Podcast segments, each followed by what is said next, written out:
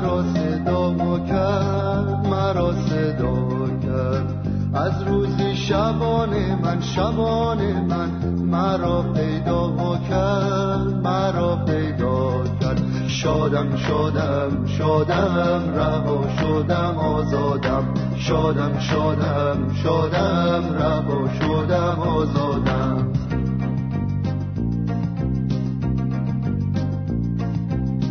از وقتی عشق عیسی، مهر عیسی، قلبم را پر کرد، قلبم را پر کرد. سر سپردم مراهش بر درگاهش، تولدی نو، زندگی روشن. شادم شادم شادم، رها شدم آزادم. شادم شادم شادم، رها شدم آزادم.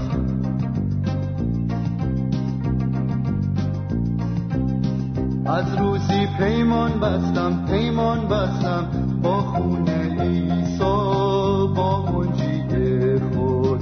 گفت اگر با توکل نزدم آیی، آرامش بخشم به حیات تو. شادم شادم شادم، رها شدم آزادم. شادم شادم شادم، رها شدم آزادم.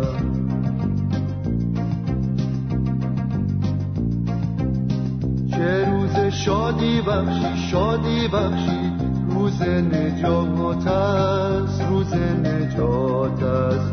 گناهانم را برده روی صلیب، از غم آزادم، از غم آزادم. شادم شادم شادم، رها شدم آزادم.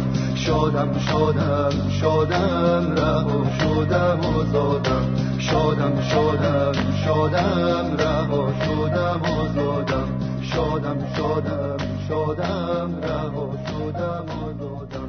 شادم شادم شادم،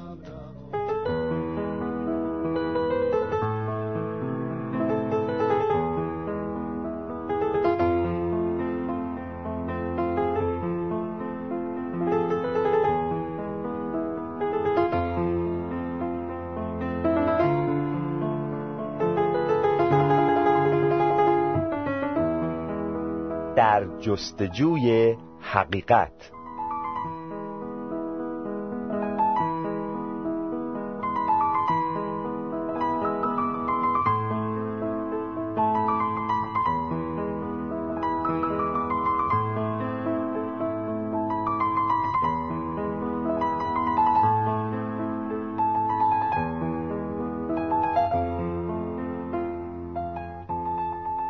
درود بر شما شنوندگان حقیقت جو.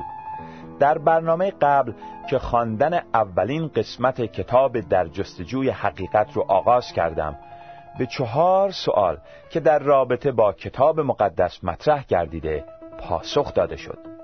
در این برنامه به پنج سوال دیگر که درباره کتاب مقدس مطرح شده پاسخ داده میشه. لطفاً به دنباله برنامه توجه کنید.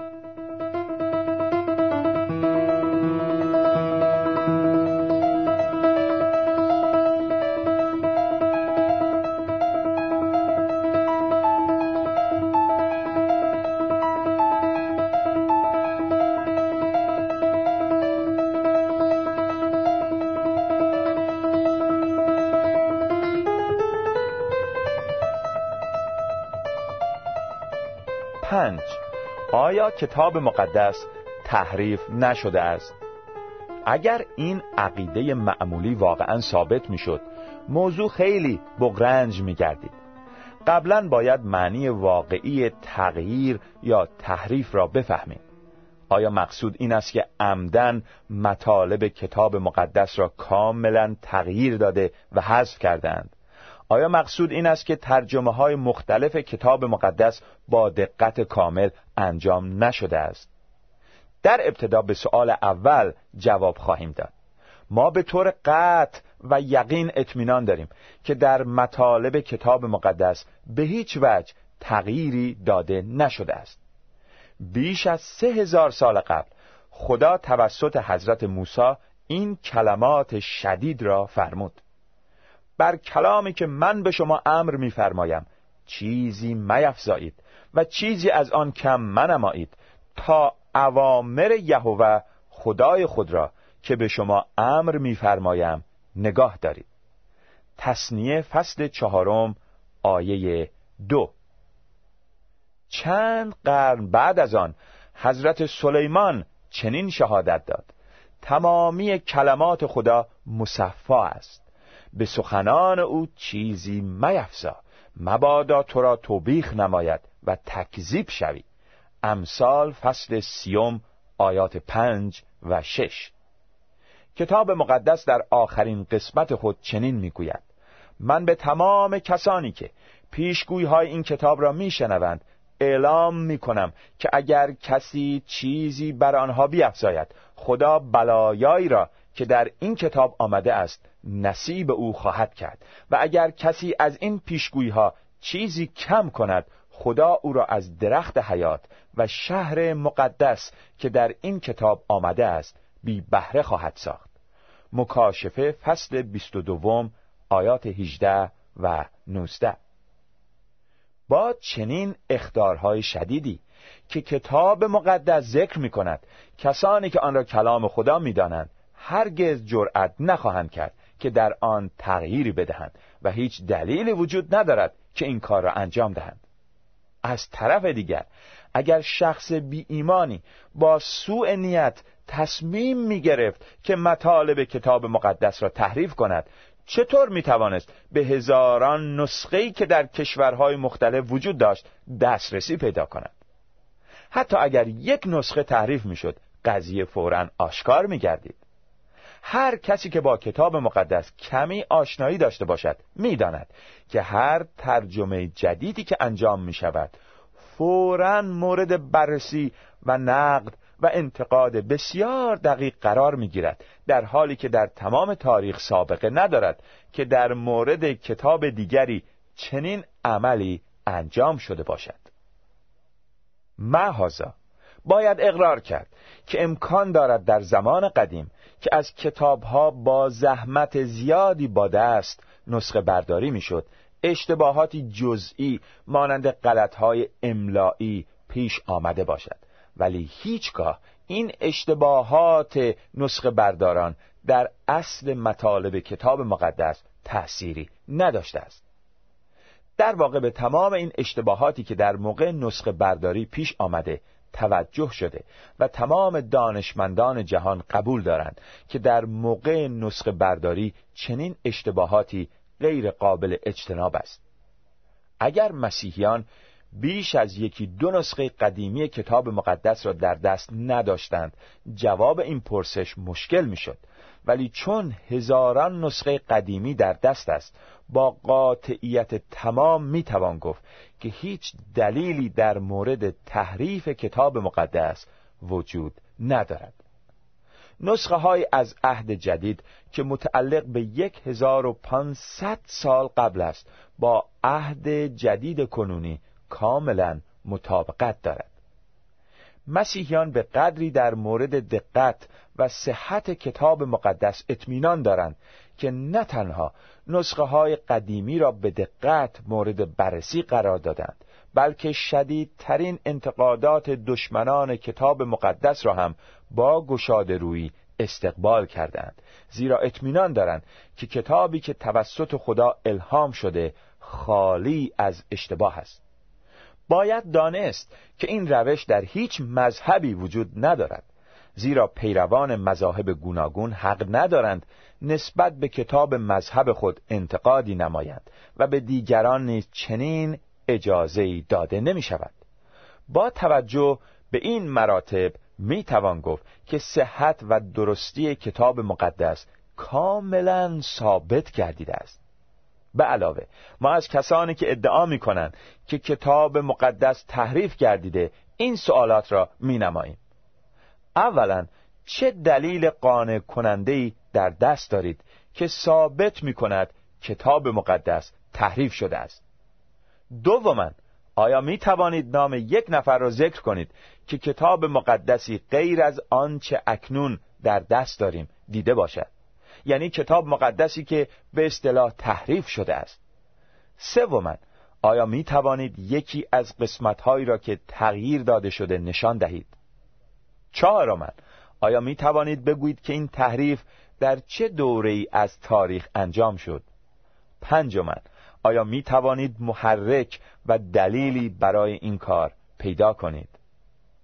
نظر به این که تاکنون جواب قانع کننده و مستدلی به این پرسش ها داده نشده، پس باید گفت که موضوع تحریف کتاب مقدس فقط تصوری و خیالی است. شش، چرا هر چند سال یک بار آن را دوباره ترجمه می کنند؟ پای این پرسش بر این تصور قرار دارد که ترجمه های جدید کتاب مقدس معنی اصلی آن را عوض می کنند. البته این سوال در نتیجه تعصب قوی و عدم اطلاع پیش می آید. تمام ترجمه هایی که به زبان های مختلف از کتاب مقدس انجام شده، از عهد عتیق به زبان عبرانی و از عهد جدید به زبان یونانی است. پس کاملا واضح است که ترجمه های جدید تأثیری در معنی متون اصلی عبرانی و یونانی ندارند، بلکه فقط مفهوم این متون قدیمی را با زبانهای جدید برای ما قابل فهم و واضح تر می گردانند. هفت، آیا منسوخ نشده است؟ احتیاجی نمی بینیم که این پرسش را پاسخ دهیم، زیرا هیچ دلیلی نیست که حتی امکان منسوخ شدن کتاب مقدس را تایید کند. در هیچ جای کتاب مقدس اشاره دیده نمی شود مبنی بر اینکه این کتاب یک وقتی منسوخ خواهد گردید. مخالفین، یعنی کسانی که عقیده دارند کتاب مقدس منسوخ گردیده است، غالباً اینطور استدلال می کنند: همان طوری که عهد جدید ناسخ عهد عتیق بوده، به همان طریق مذاهب بعدی نیز ناسخ عهد جدید می باشند. بهتر است ببینیم آیا عهد عتیق به وسیله عهد جدید منسوخ گردیده است یا نه. عیسی مسیح وقتی به عهد عتیق اشاره می کند، به طور بسیار واضح می فرماید: فکر نکنید که من آمده ام تا تورات و نوشته های پیامبران را منسوخ نمایم. نیامده ام تا منسوخ کنم، بلکه تا به کمال برسانم. متی فصل پنجم آیه هفده. پتروس رسول عیسی مسیح در رساله اول خود چنین نوشت: کلام خدا تا ابد باقی است و این کلام همان مژده‌ای است که به شما داده شده است. اول پتروس فصل اول آیه بیست و پنج. در آخرین قسمت کتاب مقدس چنین می‌خوانیم: و خوشا به حال کسی که این را می‌خواند و کسانی که به کلمات این نبوت گوش دهند و طبق آنچه در آن نوشته شده است عمل کنند، زیرا به زودی همه این چیزها به وقوع خواهد پیوست. مکاشفه فصل اول آیه سه. در حالی که خدا می‌فرماید خوشا به حال کسی که می‌خواند، چه کسی جرأت دارد بگوید که منسوخ شده و دیگر فایده‌ای برای ما ندارد؟ آیه دیگری از کتاب مقدس می‌فرماید: تمام کتاب مقدس از الهام خداست و برای تعلیم حقیقت، سرزنش خطا، اصلاح معایب و پرورش ما در نیکی مطلق مفید است. دوم تیموتائوس فصل سوم آیه شانزده. هشت، رابطه بین عهد عتیق و عهد جدید چیست؟ به طور خلاصه باید گفت که عهد عتیق پایه و اساسی است که عهد جدید بر روی آن بنا شده است.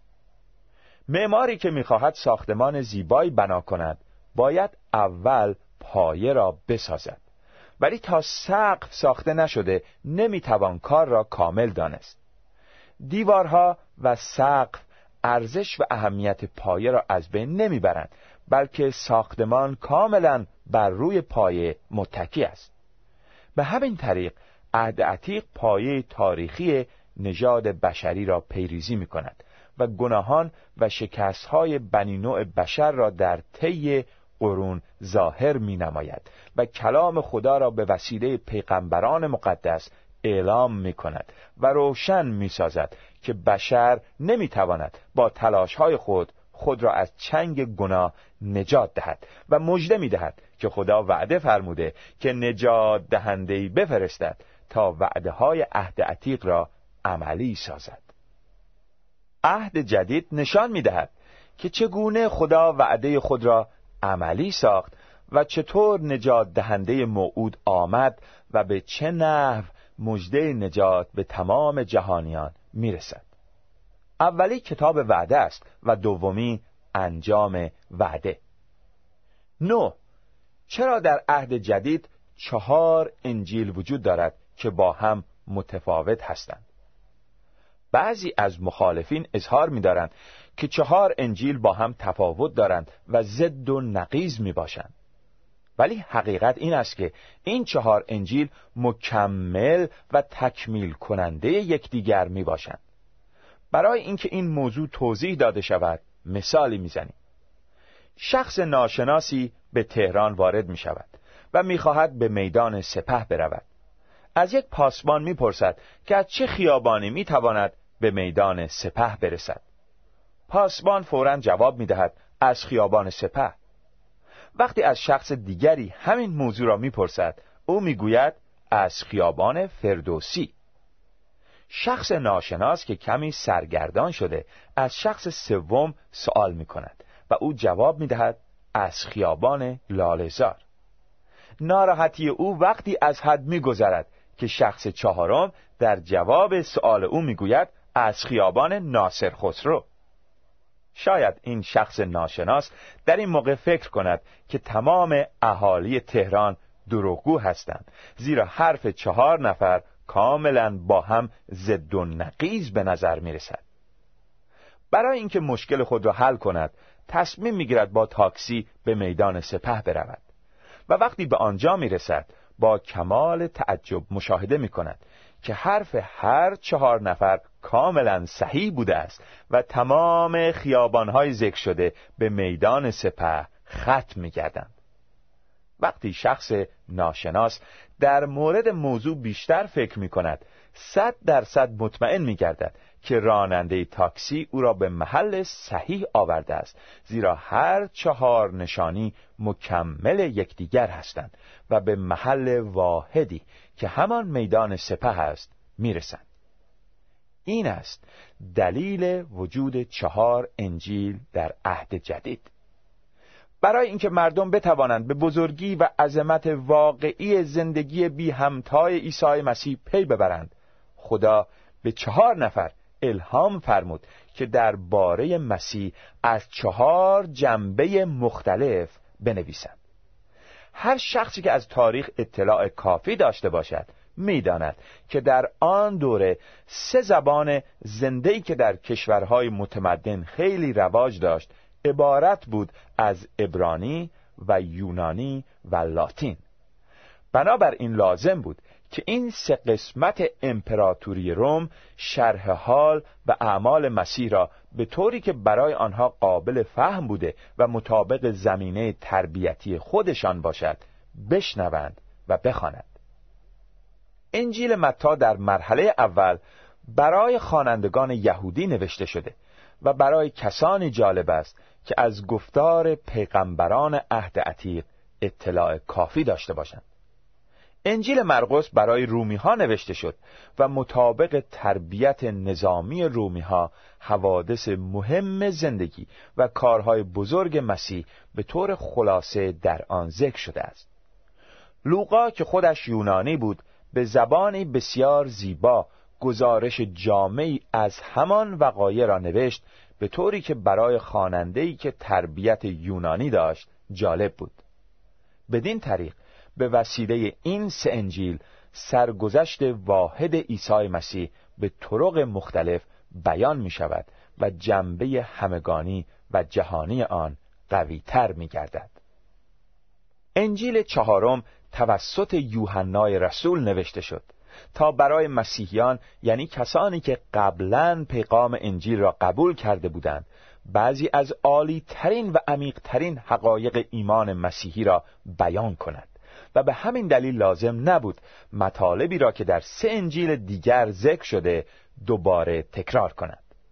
وقتی به این حقایق توجه کنیم، دیگر فکر نخواهیم کرد که چهار انجیل با هم اختلاف دارند و ضد و نقیض می باشند. شنونده حقیقت جو، در قسمت اول کتاب در جستجوی حقیقت به نه سؤال مهم که در رابطه با کتاب مقدس مطرح گردیده پاسخ داده شده است. دیدیم که کتاب مقدس از شصت و شش کتاب تشکیل شده و شامل دو قسمت عهد عتیق و عهد جدید است. در عهد عتیق که پایه و بنیاد عهد جدیده، خدا وعده آمدن نجات دهنده رو به انسان داد و این وعده در عهد جدید عملی شد. در عهد جدید چهار انجیل به اسامی متی، مرقس، لوقا و یوحنا وجود داره که با هم هیچ گونه تناقضی ندارن، بلکه تکمیل کننده یکدیگر می باشن. کتاب مقدس کلام خداست چون تماماً از الهام الهی می باشه. عده‌ای نسبت به کتاب مقدس اظهار تنفر کرده اند چون این کتاب انسان رو گناهکار معرفی میکنه و ضمناً مجازات نهایی گناه رو هم ذکر میکنه. کتاب مقدس نه تحریف شده و نه منسوخ گردیده است. این کتاب که از هر لحاظ معتبر می باشه، با دقت کامل به چند هزار زبان ترجمه شده تا پیغام آن به نقاط مختلف در عالم برسه. خوشبختانه تمام قسمت‌های کتاب مقدس به زبان فارسی ترجمه شده و حقجویان و حق دوستان فارسی زبان توسط این کتاب بی‌نظیر برکت یافته‌اند و برکت خواهند یافت. در برنامه بعد خواندن قسمت دوم کتاب در جستجوی حقیقت رو شروع خواهم کرد.